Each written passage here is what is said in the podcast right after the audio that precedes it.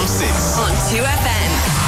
Yes, big thanks to Emma Power for keeping us entertained this afternoon. It is Wednesday, January 11th. I'm Shane Dawson, and you are listening to Game On. Coming up over the next hour, Conan Byrne will cast his eye over the latest Premier League transfers, Carabao Cup action, and partake in a very interesting conversation with Conor Curran, who is presenting a fascinating conference this weekend on the history of the League of Ireland. Cian Tracy will be joining us to look ahead at a big weekend of European action for the Irish provinces, and Damien Lawler will be dialing in with the latest Gaelic game stories. A packed show as always. If you want to get in touch, well, please do so. Drop us a text 51552 or tweet us at Game On 2FM. Game On on 2FM. Yes, good evening. It's great to have your company on this Wednesday evening. I'm in the company of Conan Byrne and Cian Tracy. Gentlemen, how are we? Conan, how's things? Not too bad, Shane, yourself? Very well, thank you. Cian, keeping well? All good, thanks, Shane. Good, good. Um, we're going to start with a couple of news headlines actually before we chat soccer, Conan, uh, and they are starting with boxing. World champion Lisa O'Rourke has been ruled out of the National Elite Boxing Championships. The Roscommon fighter sustained a broken thumb in a sparring session following surgery. The thumb is now in a cast. Her clash with Amy Broadhurst in the welterweight division was expected to be one of the highlights of the championships, which start this weekend. Broadhurst, who is world champion at 63 kg, will move up to the Olympic weight of 60 66 kg and face Kaci Rock, Euro under 22 bronze medalist last year in a semi final on Saturday. So with Kellie Harrington boxing at 60 kg, Broadhurst now at 66 kg. So that will be interesting. Um, our second bit of news, uh, listeners are probably already aware of this, but we were chatting last Thursday with Shep, Jeff Shepherd on Eye in America, and we uh, detailed the story of Damar Hamlin and his cardiac arrest and the serious um, ongoings there. But some very surprising but brilliant news today. Uh, the Buffalo Bills released a statement saying Damar Hamlin has been discharged from Buffalo General Medical Center Gates Vascular Institute in New York. Hamlin was admitted on Monday and went through a comprehensive medical evaluation as well as a series of cardiac, neurological, and vascular testing on Tuesday. So, Jamie Nadler, MD, Critical Care Physician and Chief Quality Officer at Kaleida Health and the care team lead for Hamlin, said, We have completed a series of tests and evaluations, and in consultation with the team's uh, physicians, we are confident that Damar can be safely discharged to continue his rehabilitation at home and with the Bills. Fantastic news and such a, a quick turnaround. Uh, very unbelievable stuff there. Uh, very briefly, the meeting at Clonmel is rained off uh, for today in racing. That is going to post next Tuesday. And congratulations to four time Grand Slam champion Naomi Osaka who has announced she's pregnant. The Japanese former world number one, 25 years of age, withdrew from the Australian Open earlier this week, having not played since September. So uh, she'll be out of action next year and be back in 2024. Sinead for the news headlines. Conan Byrne, let's chat soccer. Plenty going on in England. Uh, the Carabao Cup is ongoing, couple of transfers. Um, but first, news to me, Conan Byrne, former League of Ireland footballer, former footballer up north. You're uh, in studio in a River Valley Rangers shirt. And I, I don't mean to throw Cian Tracy under the bus here, but I did enjoy his uh, opening question of River Valley Rangers now. Who are they? That's, my, that's the limerick in me now, to, to be fair. So no offence, Conan. I am off the training after this, Shane. Okay, so, uh, so you're still playing ball? Oh, still playing, yeah, of course. I'll, I'll have to. I'll be on a walking stick before I finish playing, Shane. Great stuff, great stuff. Uh, no, I'm delighted at that. Back, back to the roots. Is that where you started? River Valley? Oh, I, no, I started with another team in Swords and then Oh. went there before. I played senior football there at, six, at 17, I think, before I went to League of Ireland. So Oh, okay. I've gone okay. back to their senior Controversial. side. What did the Yeah, lads from it's your- like yeah, What were the lads that you played it when you were younger think of that? yeah. Yeah, they weren't too best please. Now it's different in the whole the Gaelic when you can kind of uproot and go somewhere else. Oh, Across- okay, Like it's yeah. a valley between Swords and River Valley, so I crossed the valley. Is this like Shelbyville, like Shelbyville, Springfield kind of? Could be, could be similar enough to it now. Yeah, yeah. Conan Byrne starting the sword civil war. um, right, talk to me about uh, football in England. Uh, Man United had a good win in the Carabao Cup uh, last night against Charlton. Now, actually, I was amazed by a stat today. Erik Ten Hag has won 20 of his first 27 games in charge of United, the fewest games taken to reach 20 competitive wins by any manager in the club's history. King Eric, can he truly, can he really take the club back to the previous dizzy heights of Ferguson et al.? Well, he's gone the right way. Like you, you mentioned the stat there of 20 and 27, 73% win rate.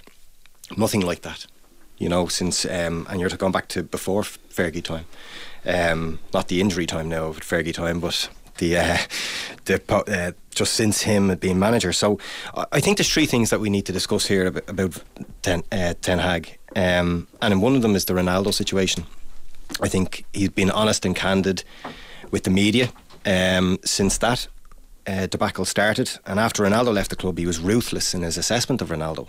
Um, quoted as saying that he can't accept an interview like that as a, as a football club. Um, there had to be consequences. But I think the favourite line, my favourite line out of all of that was that I, when he said, I think the club can only be successful when all the decision makers in the club are on one page and they back each other. And I think that just goes to show that everyone agreed at the club that Ronaldo had to go.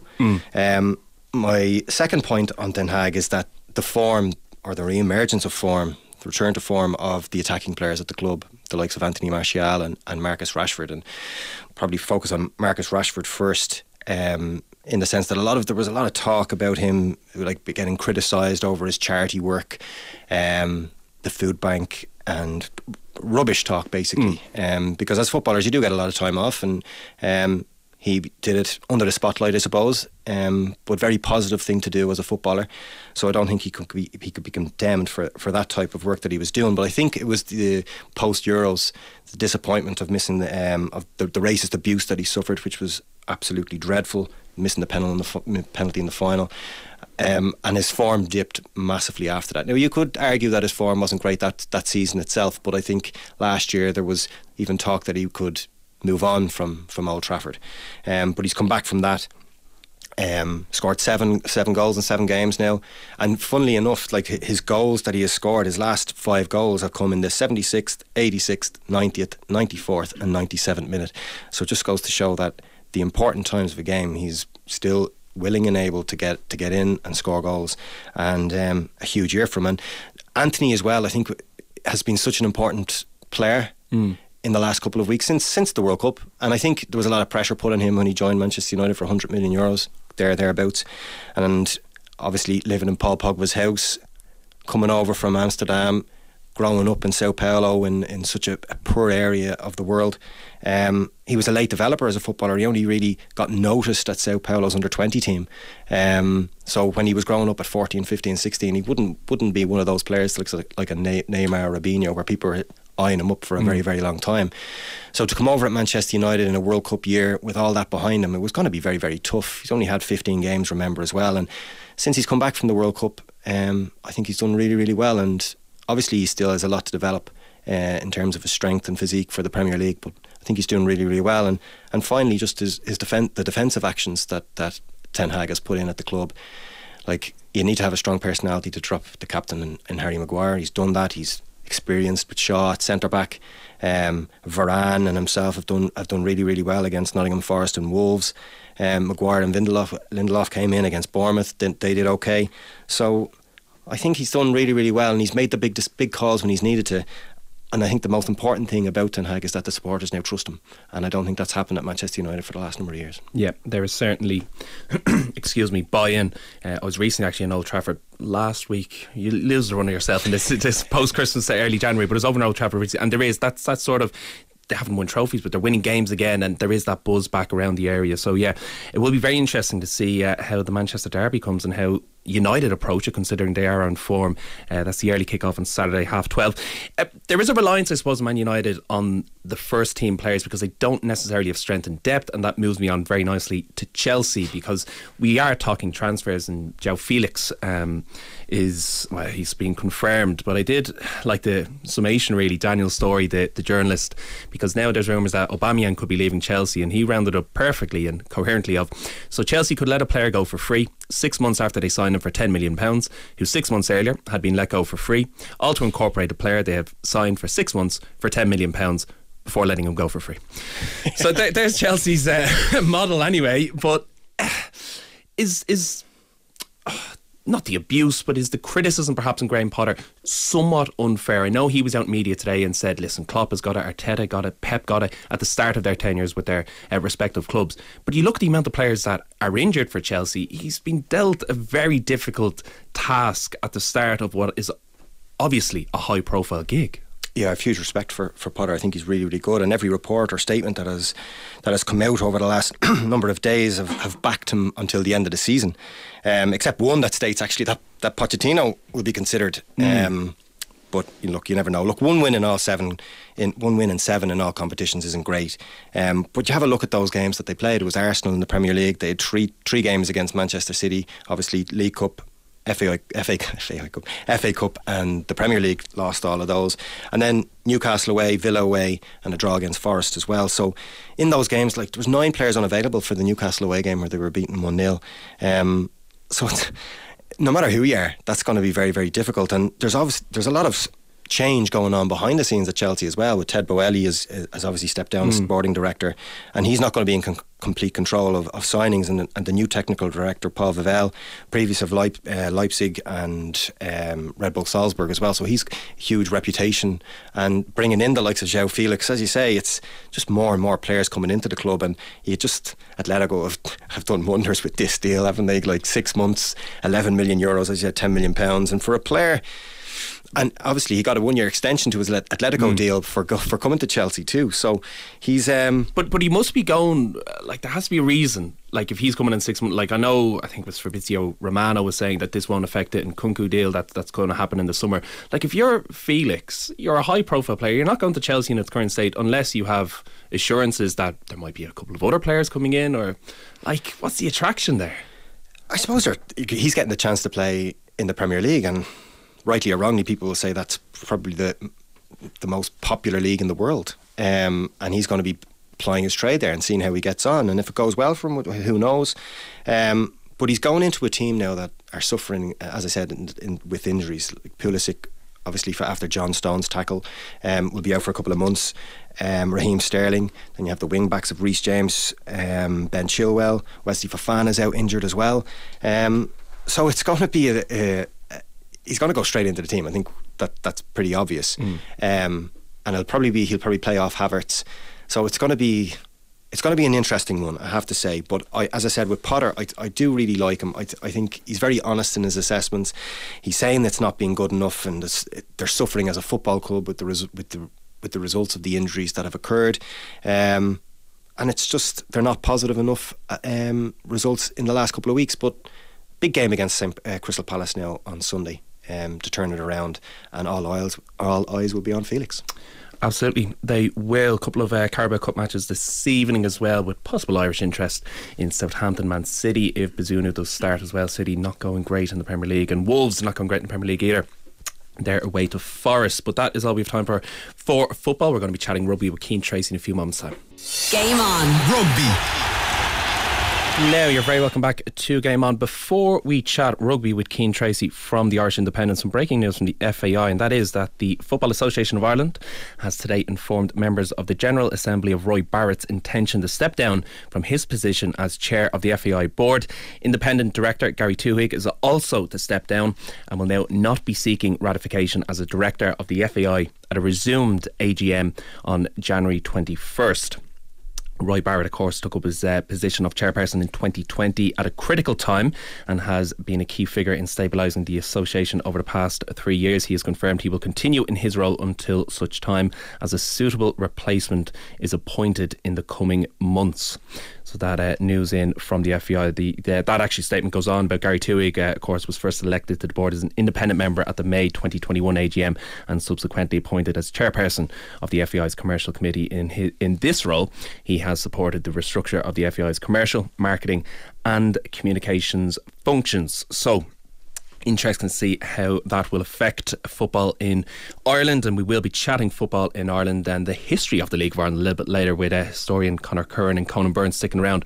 However Cian Tracy I've made you wait long enough now. Time to, to chat rugby. Um, and it's a big weekend uh, in the well, Champions Cup and the Challenge Cup as well for Irish provinces.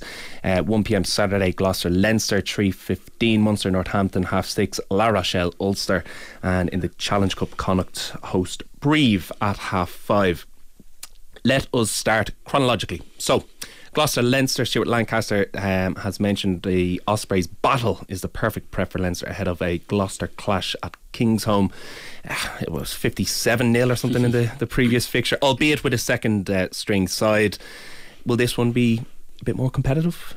Uh, yeah, like I mean, you'd, you'd have to hope it will be. Like the Gloucester sending their second string team was so disappointing before Christmas. I mean, Leinster won Care Day, won 57 0, and Leinster have their sights set on get, getting top seeds. But the second game in the tournament, and like what harm Gloucester had actually won their first game as well. So it was really disappointing you kind of have to feel for the supporters who paid good hard earned money before Christmas coming over as well. So for sure, Leinster are going to face a much tougher task this week. Uh, my understanding is even Leinster haven't even referred to the first game in their their preparation this week because there's no point. Um, I think you could conceivably uh, see 15 changes, if not to the entire 23. So that's what you're talking about. Uh, Gloucester, a different prospect at home they've targeted this game as getting something out of it. They're not necessarily out of the tournament. Like the, the, the format of the, the Champions Cup is really frustrating. I think is is what you'd say. Like for a team like Gloucester who have already lost 57 0 they can still qualify and actually they are they're in eighth position in their pool at the moment so if, if the tournament uh, was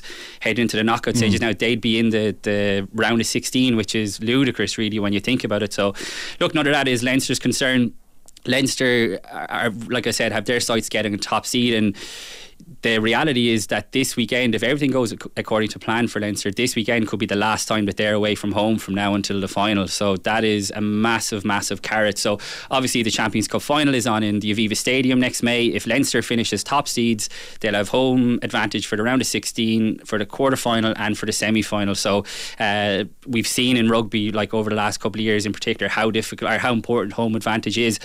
And Leinster, just as Ireland, are, are bloody difficult to beat at the Aviva Stadium. So um, Leinster, obviously, you know, the drive for five is they're calling it for that fifth star. Johnny Sexton's last season, Stuart Lancaster's last season. So there is definitely a sense of it's now or never for this particular group.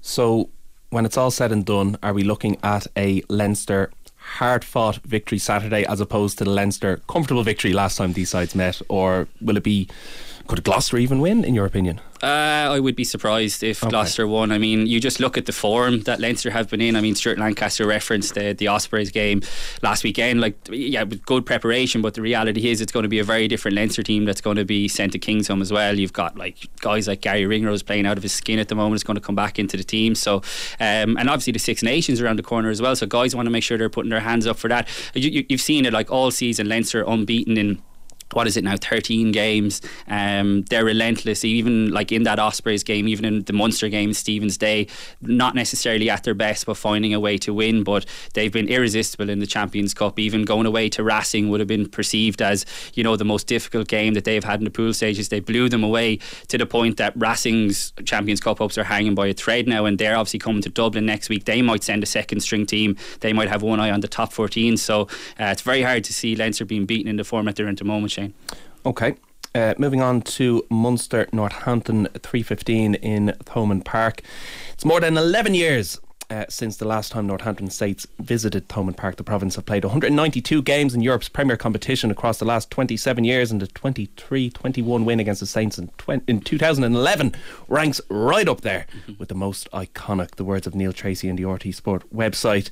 Would you agree? One of the greats? Oh, that was yeah special. What was it 41 phases and Ronan O'Gara drops a goal at, at right at the death. And um, I saw Dennis Leamy was up for media yesterday, and he was the one who actually played the pass for for Ronan O'Gara. Yeah. A, a bit of a wobbly pass, I think he called it himself as well. So yeah, like iconic, one of the great kind of Munster Munster victories. I think it's very different. I was over in the return leg in. Um, Northampton before Christmas. I think you'd have to say both teams are not at the, the glory years. I mean, even you think back to Munster's first Heineken Cup final and they were beaten by um, Northampton. So I think both teams are a long way off that. But the reality is for Munster this weekend that Northampton could well send a second string team to Thomond Park because they've lost both of their games um, so far this season and they will definitely have one eye on the Premiership and consolidating the, their playoff spot that they're pushing for. So this is a game that Munster should definitely be targeting to win, but I think there could potentially be a bonus point on offer for them as well. They're, they've they've come through, I think, a sticky spell as well. We've seen much more kind of signs of what they're trying to do. I know you were down in Limerick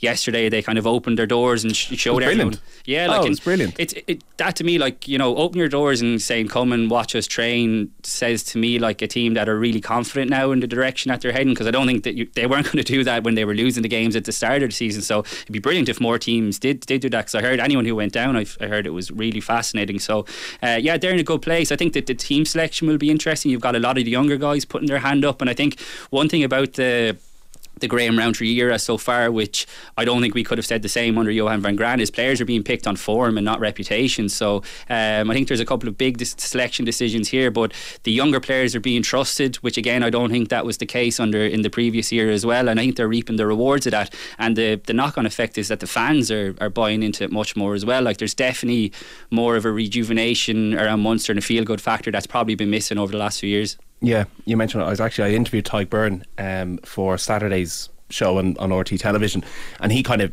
pretty much echoed that as well in terms of that change and everyone's buying in and the outside noise didn't affect them and everything else and you could see the what is it the, the chaos games I think is the the title on, on what they put the training matches and it was the pace of it was just it was scary it was ridiculous Yeah, and like it was, I that was the, the word I kind of picked out from what I was reading from Dennis Leamy as well, and that's straight out of the Stuart Lancaster playbook. I mean, comfortable in chaos, like that's what he kind of um, instilled in Leinster, and Ron O'Gara came up with, you know, KBA keep the ball alive. So it's all very similar, but you got to remember as well that like Dennis Leamy has spent the last couple of years in the Leinster setup, so he's seen up close and personal how Leinster are train, training behind the scenes. So what better man to come back to Munster and bring all that IP? So.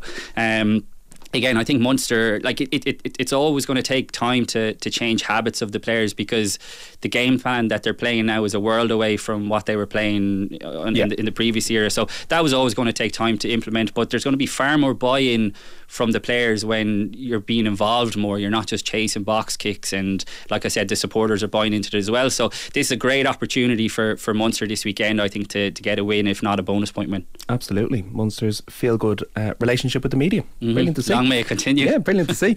Um, just very briefly, Mossy Lawler uh, leaving Connacht in the summer, joining Munster. Good signing. What will he bring to Munster? Yeah, it's it's a it's a very good signing. I mean, obviously played for Munster 58 times. I think it was um, like his family are, are still based in Limerick, so I think he was commuting a lot of the time up and down to to Galway. So yeah, like he's he's done great work at Connacht. He started there in the academy. Um, Munster haven't had a skills coach for as long as I can remember, and it's been a bit of a gap, I think, in their coaching in their coaching staff. So, to me, that points even more to the expansive type of game plan that they're playing. Because what it'll do is, I'm sure Mike Prendergast is probably the one who's working on that, but he has enough in his plate in terms of looking after the attack. So, if you get a guy, and of course, it's another homegrown coach coming onto the staff who knows what Munster are about, who can kind of focus on the skill set of the players, because I think one of the criticisms of Munster over the last few years would have been that the skill set wasn't where it needs to be. Clearly, they've recognised that. They've gone out and gotten a guy who's highly rated within the Irish system. Obviously, he's been looking after the, the Connacht attack for the last couple of years. And also, you'll have the kind of interesting dynamic that he's going to be coaching his nephew Craig Casey, which is which is very interesting. They would have they would have worked together when Craig was in Ardscoil Rís in Limerick, and Mossy was the head coach when he was um, coaching Senior Cup. So that's a ver- pretty cool dynamic as well. Absolutely. Well, it will be interesting to see. Uh, That moves us on to Connacht then, I suppose, because Mossy Lawler will be leaving the Connacht coaching uh, setup to go uh, join Munster. Andy Friend is also uh, due to be leaving Connacht. Uh, Wilkins, who's currently the head coach, yet to even be interviewed for the long term replacement there. I mean, what's what's the story with Connacht at the moment? Not great in the URC, uh, but going well in the Challenge Cup by all accounts. Yeah, like the, it was always inter- going to be interesting to see how they approach the, the Challenge Cup, where they're kind of going to go full in and use that as maybe an avenue to qualify for the Champions Cup next season. Because of course the winners will go through because they're not guaranteed by any means to get Champions Cup qualification via the URC. Now they did have a really good win last weekend against the Sharks, albeit a second string uh, Sharks team. But I think they've used the Challenge Cup really cleverly. They've blooded a lot of young players. They've got two wins. They're playing Brive um, this weekend. But I think the big challenge for Ulster this season was to, as soon as Andy Friend announced that he was leaving, it was to make sure that the season didn't go off the rails. Like in any sport, how often have you seen when you know a manager? Well, it wouldn't happen in football, of course, but it does happen in rugby that they don't renew their contract. So you didn't want you like it's up to the players to make sure that this isn't a wasted season. Like there's huge financial value in making sure that they're back in the Champions Cup next season, and it is very interesting. I think a lot of people would have expected Pete Wilkins to to step into Andy Friend's shoes, particularly like you know Pete Wilkins was brought on the the New Zealand tour last summer as well.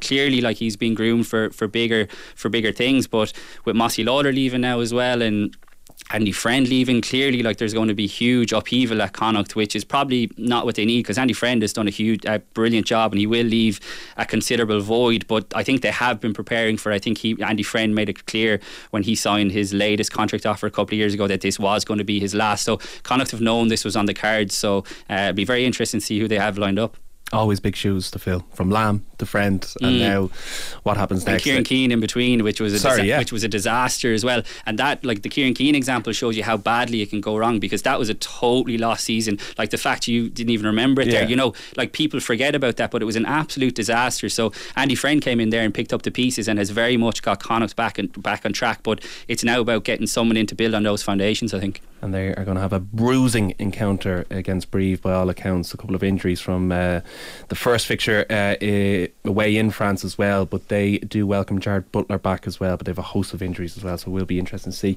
uh, if they can continue their good Challenge Cup run. Uh, Ulster as well are in action. Uh, they are away in France, half six on Saturday, La Rochelle what's the story with Ulster at the moment? like, what's happening? Like, it's, it's just hot and cold. Yeah, well, the, the fact that Dan McFarland and the coaching staff don't have the answers to that is probably the most worrying thing of all. Um, yeah, they're in they're in a mess at the moment. Um, they sent a very strong team to, to Benetton last weekend, which all things being equal, they wouldn't have been in a position to have to send the front the frontliners over there, particularly with what's coming over the next two weeks in the Champions Cup, and to have lost uh, over there to a Benetton team who you know it must be said have been good this season, but Ulster made them look like you know the All Blacks at times. Uh, they've big big issues. I mean, Dan McFarland coming out. Uh, Uh, last week and calling them soft to me was like unbelievably damning. I think on the players, you know, you can point the finger at the coaches and supporters can all they like, but I think their players have to look in the mirror and take responsibility here as well. Like you look at the amount of guys who last season in particular, like that were playing out of their skin for for Ulster, like the likes of Mike Lowry, James Hume, Robert Baloucoune their, their form has just fallen off a cliff. Ian Henderson has come back from injury and has looked really sluggish. He hasn't really kind of hit the hit the heights. So they're going to La Rochelle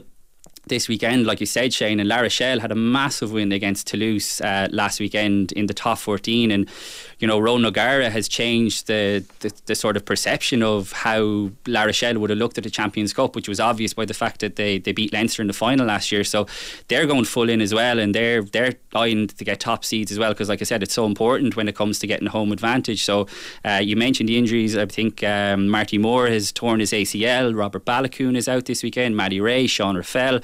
So like the problems are mounting for Ulster, and no one seems to to have the answers. But um, they're going to have to come up with something special. I think they're they're they're hanging by a thread as it is. But if they were to lose this weekend, then th- then that's it for them. And for a team who at the start of the season would have had like their sights set on winning silverware, it's a massive, massive, you'd have to say, disappointment. Like the, the thing about Ulster is they've they've reached a certain point, I think, under Dan McFarland, and like I've seen lots of people like calling for his head and things like that. Like people have short memories. The job he has done since he came in. You remember Brian O'Driscoll called Ulster a basket case before he came in. He's done a brilliant job to get them on, back on track, but they've reached a point now where they're competing for trophies, but the gap to win the trophies is still huge. So if you look at Leinster, like Leinster sit way out in front, and that's what happens when you reach a certain point. Like expectations change, and I think that's what's happened in Ulster.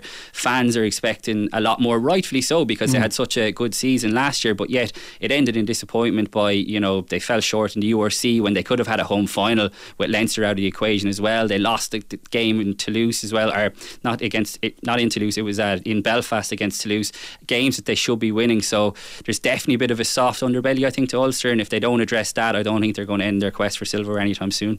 Okay, will be interesting to see all the different narratives of the Irish provinces in action. I do want to um, discuss the Owen Farrell debacle. So, Owen Farrell will be available for the start of England's Six Nations against Scotland on the 4th of February after receiving a four match ban for a dangerous tackle.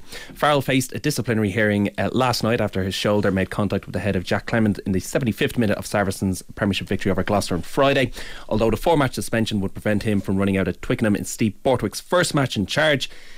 This is the part that I can't get wrap my head around. It will be reduced to three games if he completes World Rugby's coaching intervention program. This is the point I want to raise to you. Firstly, two points. Firstly, four weeks is that far too lenient, or is it just? And secondly, a 30 something year old professional rugby player going to tackling school can have a week wrote off. Like, the the disciplinary process in rugby has been flawed for, for so many years, and this is kind of further evidence of it. Um, like Owen Farrell is a repeat offender. Like that's the reality of it. He has already been in trouble in previously for for high tackles. Um, I was reading the, the kind of the full the full outcome of the hearing earlier today, and like it seems that they disregarded one an incident. I think it was from 2016 because it was deemed that it happened too long ago, which is pretty convenient, really, when you think of it. But the big the big issue, Shane, I think, is that so as soon as Owen Farrell got cited, the ones in charge of you know deciding the outcome of the disciplinary process is the RFU. So RFU, the Six Nations, is just around the corner. Owen Farrell is the England captain.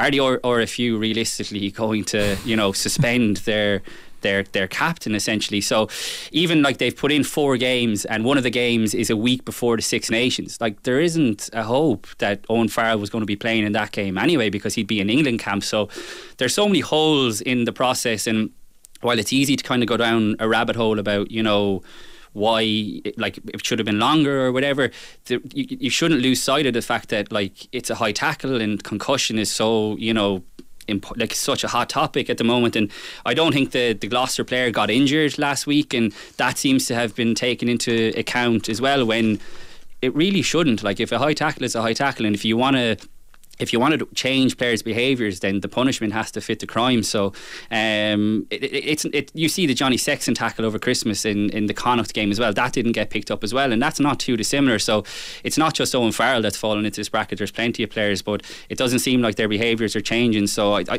personally I think they have to come. World Rugby have to come down harder on it, but it's not World Rugby making the decision here. It was the RFU, and I think the outcome was pretty predictable in that case. I think that answers my question of who is is handing down these uh, disciplinary measures. But very best of luck to Owen Farrell and tackling school. I hope it all goes very well. Uh, for him, Cian Tracy, you're a gentleman. Thank you very much uh, for coming in studio and chatting rugby. We'll be chatting uh, soon, no doubt.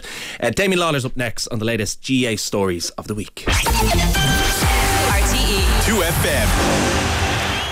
Game On. GAA. Now, hello once again. You're very welcome back to Game On as I welcome Damien Lawler to the show to chat Gaelic games. Damien Lawler, how are you, sir? Shane, good evening. How are you? I'm very well. I'm very well. I'm all the better for chatting to you. Um, let's get through uh, the headlines first. Uh, pre-season action in GAA. I know as a fan, I'm off to Parnell Park as soon as the show ends to watch Dublin uh, Offaly in the O'Byrne Cup, and I cannot wait. However, Yeah. Louth and Kildare, they don't fancy it too much. Laois Carlow is off tonight as well due to weather conditions. Are we nearing an end to these pre-season competitions? Oh, it's definitely, definitely high on the agenda now, and it's gas because uh, the week one of pre-season action last week, you had fourteen thousand people attending games on a on a Wednesday evening, I think it was, and you had nine thousand of those attending Ulster uh, Ulster McKenna Cup games. So that's one argument. The the appetite is still there and the interest is still there. However, with the nature of the new compacted season and the new structure where, where the league is arguably more important than provincial championships, um, well, it's not arguably, it is. Uh, you know, you're seeing huge emphasis on the National League and reading between the lines, Shane, there's no doubt about it. There's some counties are pulling out of O'Byrne Cup or other midweek games around the country to focus on the National League, particularly if they're up against opposition that they'll be facing in their own divisions uh, in a couple of weeks' time. So alarm bells are ringing, I'd say now. Uh, not long ago, the Leinster Council, for example, were looking to take pre-season competitions off the agenda, but counties contacted them and pleaded with them to reinstall competitions like the O'Byrne Cup. Um, and now we have a situation where counties are starting to pull out of it once they're gone out of the final. Now, the O'Byrne Cup, I I reported on finals, Shane, where there was 10,000 people in attendance. Uh, that was probably back in the year of Páidí Ó Sé as Westmeath manager. But around that time, the, uh, the, the the crowds were absolutely massive. And I remember that final for two reasons. Uh, one, because there was 10,000 people at it. And, and secondly, I got two penalty points on the way home. Um, after I finally got away from all the traffic, I was in such a rush to make up ground. Uh, so that sticks with me for a long, long time. But I suppose on a serious level, Shane, all a, lot of the funds from these competitions go to good causes. Like in Leinster, a, a, a, benev- a player benevolent fund would have been the recipients of, of the O'Byrne Cup or the Walsh Cup gate receipts. That maybe to support players, former players who've fallen on hard times or who've got injuries uh, or hospital bills. And it was, a, you know, a meaningful gesture. Mm. It was also a great way of getting uh, county teams ready for league action and developing new players, blooding them in, seeing how they cope in the cut and trust of it. And you know what? All that is in danger now because you're cramming in exams, you're cramming in Sigerson Cup and Fitzgibbon Cup hurling, and you have a national league that's more important than ever, and it's just around the corner. So, from the outside, if this week's evidence is anything to go by, alarm bells are definitely ringing, and the GAA will have to take a closer look at this. But it's up to each provincial council to see, you know, what goes ahead and what stage of the season. And very few people up in Ulster have ever complained about the McKenna Cup. In, in fact, they look forward to it. The O'Byrne Cup is taking quite a hammering this time around. I don't know. As a fan, I just maybe I'm just uh, nostalgic in this, but I, I love going up to Parnell, O'Byrne Cup, Walsh Cup. I'm sure, like you know, if you stick your fans cap, I know you're you're a, a GAA mm. man as as such, Damo. Like, yeah, I mean, going to see say Tipperary or or whoever it may be, anyone listening in their own respective yeah. counties, like surely fans want to see these. But it gives a chance to see new players, new faces. I know yeah. from a, an organisational point of view, you have Sigerson, Fitzgibbon, and so on and so forth. But from a fan's point of view, surely this is so, appetite. So, so I'll give you my own honest opinion uh, as a GAA supporter. Like, there's no county panel that's kind of there's not many county panels that have just 30 players. A lot of them have 40, even 42, 43. And the GPA Players Charter has decreed that everybody on the panel gets looked after for expenses now, not just the first 26 or the first 30. So that's not an issue. So, yeah, to answer your question, how many young lads are there screaming to get a jersey in a game. They're mm. probably in the gym on a conditioning program for two years before they're even considered for selection. But one thing Dublin football has always done well is, uh, you know, play maybe not even not even a second choice team, but a third choice team. Uh, and you know, see who comes from that. And like, look at Killian O'Gara, for example, and the way he's putting his hand up for future consideration. So yeah, under no circumstances, anywhere in Ireland should an intercounty manager really be stretched enough to be pulled out of a game like that. You know, you have another 15 players challenging for a jersey aside from the 15 or 20 that you're using on a match day. Give them a game. Uh, you're, you're, you're probably going to end up playing a challenge match anyway, Shane, just against different opposition.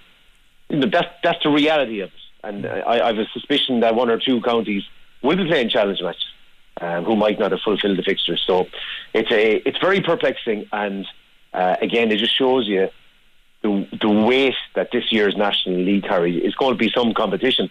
But as regards the O'Byrne Cup, it's on thin ice now, you know, and I don't think the Leinster Council will be one bit happy with the way it's panned out because it's, it's uh, I won't say it's disrespectful or anything like that, but it's definitely disappointing. Yeah. No. And, you know, it's all over the place as well. Yeah, no, it is. It's it's frustrating, and, and I can understand that teams perhaps might want to show their hand because we are so close to the mm. league, and you don't have the media scrutiny and, and, and so on and so forth. But it's like I don't know, maybe it's it's given back to the fans, and at the end of the day, sure, isn't that what the the GAA is about? I do want to move on and talk GAA and money because a significant step was taken in the GA's infrastructure programme with the rubber yeah. stamping of 1.8 million by the Munster Council in club development grants. You had this story on the RTE website. What is happening here, Damien? Yeah, so basically, for the last three years, Shane, all the infrastructure, financial infrastructure in the GAA stopped. And it meant that counties weren't getting grants from Munster Council and Central Council, and in turn, they could not transfer those down to clubs. So I think 400 clubs, 440 clubs actually this time around applied for help from the Munster Council. And I think uh, nearly 400 of those have received help. what's that mean, Shane? It means that the ball wall can go ahead. You know, money can be made available towards the floodlights. Uh, a new 3G pitch, some of the costs can be met on that. Uh, a new clubhouse could be built. The dressing rooms could be revamped. Um, anything like that where infrastructure is involved, this can finally go ahead now. And uh, the Munster Council, uh, along with Central Council, handed over 1.8 million uh, to cover the last three years. And a big pause was stepped on all the association's finances in that period, Jen. So while while the pandemic is probably not gone away, and we know we know by the health public health figures it's still out there, and it strains everywhere, and we're at a particularly difficult point again with the whole uh, outbreak and you know the whole COVID and the strains of it at the moment. The good news is that you know GA life has, has got back to close to being normal, and the, the money is flowing through the, the, the channels again. And effectively, when the gates and crowds were, were opened up during COVID, and everybody's buying their ticket online, you, you, it's cashless society now in, in the GA, and all that money is now starting to filter right back down to the clubs again. And what they do is they consider your application. The good thing is the clubs are already paying for a nice whack of this themselves. So there's development going on at, at local level. The community is in behind it. Government grants, perhaps. Central Council are helping, but the Munster Council are able to help clubs in the six counties now again. It keeps the ball rolling. Um, I was up in Dunloy on, on, on Monday, Shane, covering for RTE News, and just the facilities that they have up there. You know, two 3G pitches, uh, a centre of excellence academy, um, a, a proper clubhouse, and you see facilities like that all over Ireland. And these grants are what help clubs keep keep improving and keep progressing and keep developing, and that's what it's all about. Uh, the GAA, I was probably laughed at a lot for saying that during COVID the GAA was struggling financially because it's not cash rich. All the the money that they have flows through the systems right back down to grassroots level, Shane. And the 1.8 million that we spoke about today, uh, it's gone back to the clubs all across Munster. Well, it's brilliant to see that it will benefit the clubs. Um, a little bit earlier, we had Cian Tracy on chatting rugby, and we were rolling our eyes at the uh, disciplinary p- procedures to Owen Farrell. However, I want to chat disciplinary in the GAA because at times we have rolled our eyes at the CC, CC, CC, CC, etc., etc. However, there has been um, an increased suspension coming from the incident uh, in Parnell Park between Wexford's Oulart-the-Ballagh and mm. Naomh Barróg. This is uh, it's a strange one, Damien, isn't it? Well, yeah. Like so, I mean, the, there's a three thousand fine imposed on Oulart, and uh, three other players were suspended for forty eight weeks. Uh, those are penalties that would well rule them out of the 2023 Wexford Senior Championships. Uh, another player was suspended for 16 weeks, and two more suspended for 12 weeks. But you know, it, it's kind of coming across to Shane that uh, players who were banned for a, a certain amount of time uh, might have appealed that and got their, their suspensions increased. So this all ties into stories that we would have covered on Game On before Christmas, whereby the GAA basically said that they're going to crack down. They're looking for motions to go ahead of Congress. Uh, they're going to look, look to crack down on discipline. They're going to look to crack down on appeals of discipline, whereby you know it, it, it's a it's a bit maybe rich to be appealing the system and let's be honest with it, there was video footage on this game, Shane, maybe which provides the Leinster Council with clear evidence. So the bottom line is, we were told before Christmas the GAA were cracking down. We were told that they were looking for ways and mechanisms to be legally able to clamp down and tighten the discipline rein without it being challenged by barristers and solicitors and DRA trials and all that sort of stuff. This seems to be the first example of it, um, whereby you know you are being punished for, for, for appealing. Like two players from the Wexford clubs, the Wexford club who had been banned for ter- ter- 24 and 36 weeks, have seen their bans increase to 48 weeks each. Mm. Um, so there you go, Shane. They're, they're actually putting their their, um, their money where their mouth is in this instance. Now, Oulart-the-Ballagh maybe could feel that they've been heavily penalised here, and I think the chances are they will appeal further.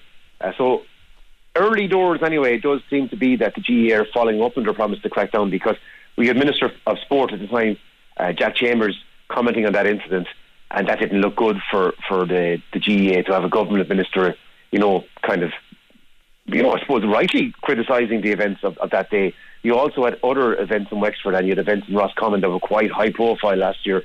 And with all these events really being captured on social media these days, that's, that's the reality of it.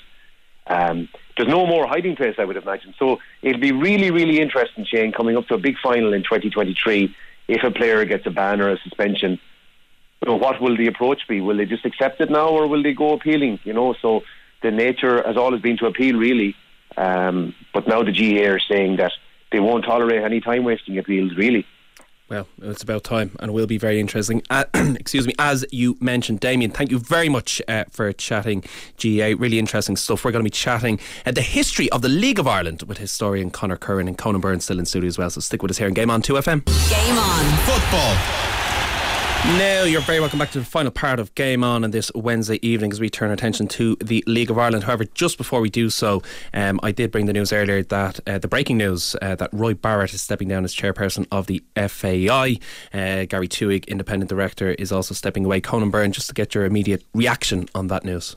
Yeah, obviously the FAI is seeking to ensure 40% female representation on the board by the end of the year under terms of the government bailout and with only two currently on it, and Catherine Guy and Liz Joyce, obviously something needed to be done there and Gary Twohig has left too and that will mean that he won't be seeking ratification as a director at the resumed AGM now on the 21st of January. So look, I think Barrett is be a, a blow to the FAI in terms of his, the way he's leaving. Um, he guided the FAI through a chaotic but messy period. Mm. Um, and Stephen Kenny won't be too impressed either because he was a, a, vocal supporter of him. So that would be disappointing for Stephen Kenny. But the legacy that Barrett will hold is that the FAI, he has led the FAI to greater financial stability, although not yet out of it completely, Shane.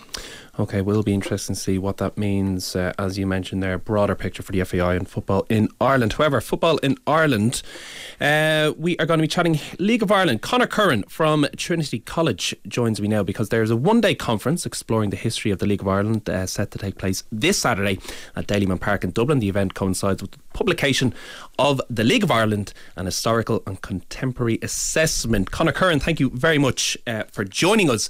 Um, I suppose a brief overview for our listeners, what is this um, conference and uh, significance of this History of the League of Ireland event? Uh, good evening, Shane, um, and thanks for having me on the programme. Um, yeah, so uh, a few years ago, I um, was um, given a chance to do some work for Dublin City Council on the history of um, soccer in Dublin, and we we intended to host a conference um, to mark the, the, centenary of the League of Ireland in uh, 2021. Obviously, that didn't come around with um, COVID restrictions and so on. So um, one of the things I did at that time was to um, uh, edit a special journal on the history of the League of Ireland with some of the leading soccer historians in the country and that's just been published. So Saturday will give us a chance to finally come face to face and um, you know um, give our papers in, in, uh, to the general public in um, in Dalymount Park, the spiritual home of Irish soccer, I suppose. So it'll just really give us a chance to um, bring our research and um, um, to the public uh, audience. Um, um, on Saturday. Mm. No, it is. It's brilliant, and the topics covered over the course of the day. So it's on at half nine to quarter past four. Um, include football in the late 19th century in Dublin, attitudes to sport during the Irish Civil War, the League of Ireland's inaugural season in the early 1920s, and the use of sport to further human rights in society and the formation of women's football governing bodies in Ireland. Throughout your, your course of, of study and your, your research, what was the most striking or alarming thing that struck you about the League of Ireland? Uh, I suppose it was a struggle for the League of Ireland from the start. Um, I suppose after partition there would have been a, kind of a drive to Gaelicise Ireland through the schools and through culture and um, you know buying Irish products, um, promoting the Irish language. And one of the things was that um, the Finance Act 1927, um, the GA was deemed exempt from paying income tax on its profits, whereas um, soccer organisers didn't have that at liberty. So um, I suppose soccer has always kind of been the poor relation of, of Gaelic games in this country, particularly since partition. Um, so it's, I suppose it's been a, particularly in, in rural areas and in, in, the countryside, you've got the GA with a probably a stronger national identity and, um, you know, the parish um, um support and so on that maybe the League of Ireland hasn't been able to attract. But um, yeah, so it's it's it's it's been a tough challenge, particularly since the 1970s, um, when when League of Ireland crowds began to deteriorate with, um, you know, the greater accessibility to games in England, and of course um, for supporters wishing to travel over on ferries and so on, and packages being organised, and also, um, of course, televised English matches on a Sunday afternoon match today, and that so that that was a, a, big hit for the for the League of Ireland, like in terms of the loss of attendance and, and revenue and so on. Hey, Gary? Um, I'm reading the Rodfather at the moment, Roddy Collins' new book, and obviously he talked about his move up the north with playing for with Crusaders, and spoke about how the majority of people were absolutely fantastic to him. I've obviously played with Glenavon more recently up there. My question is, what was it like in those early days of the at the start of just past after the Civil War with James Craig leading leading the northern charge up there with players from Dublin travelling up there? Yes, I suppose. I suppose in the 1920s, um, there was still some movement of um, of players from the Free State League up up into um, Belfast to play for clubs up there. In 1929, you had um, a player called Coyle and another called Moore who were playing for Newry Town. So there was still some movement. I suppose there were there was um, the money was there in, in the Irish League. Um, moving on to 1930s, you had Tom Arrigan who won a Irish Cup medal with Linfield. He'd moved from Waterford to Linfield in the 1930s because Waterford run into financial difficulties. 1940s, then after the war, there was players moving to Glentoran like um, Con Martin, just using it mainly as a stepping stone to go to England. And um, 1946, then there was a kind of a, a change in the transfer system whereby um, there wasn't as much movement after that, and the t- transfer restrictions tightened up. So I suppose if you were to jump forward to the, the troubles, then um, there wouldn't have been much movement up there. But um, from my own research, Dermot Keely in 1981, when he joined Glentoran, he um, would have been you know one of the first players to kind of emerge in, in that period in the, in the troubles um, to to move up. Um, obviously, he still he was teaching in Dublin. He still still lived in Dublin. He travelled up and down on the train every Saturday for, for matches. Um, he would have been well enough accepted in there, and he was followed by other players like um, Harry McHugh, who joined Glentoran as well.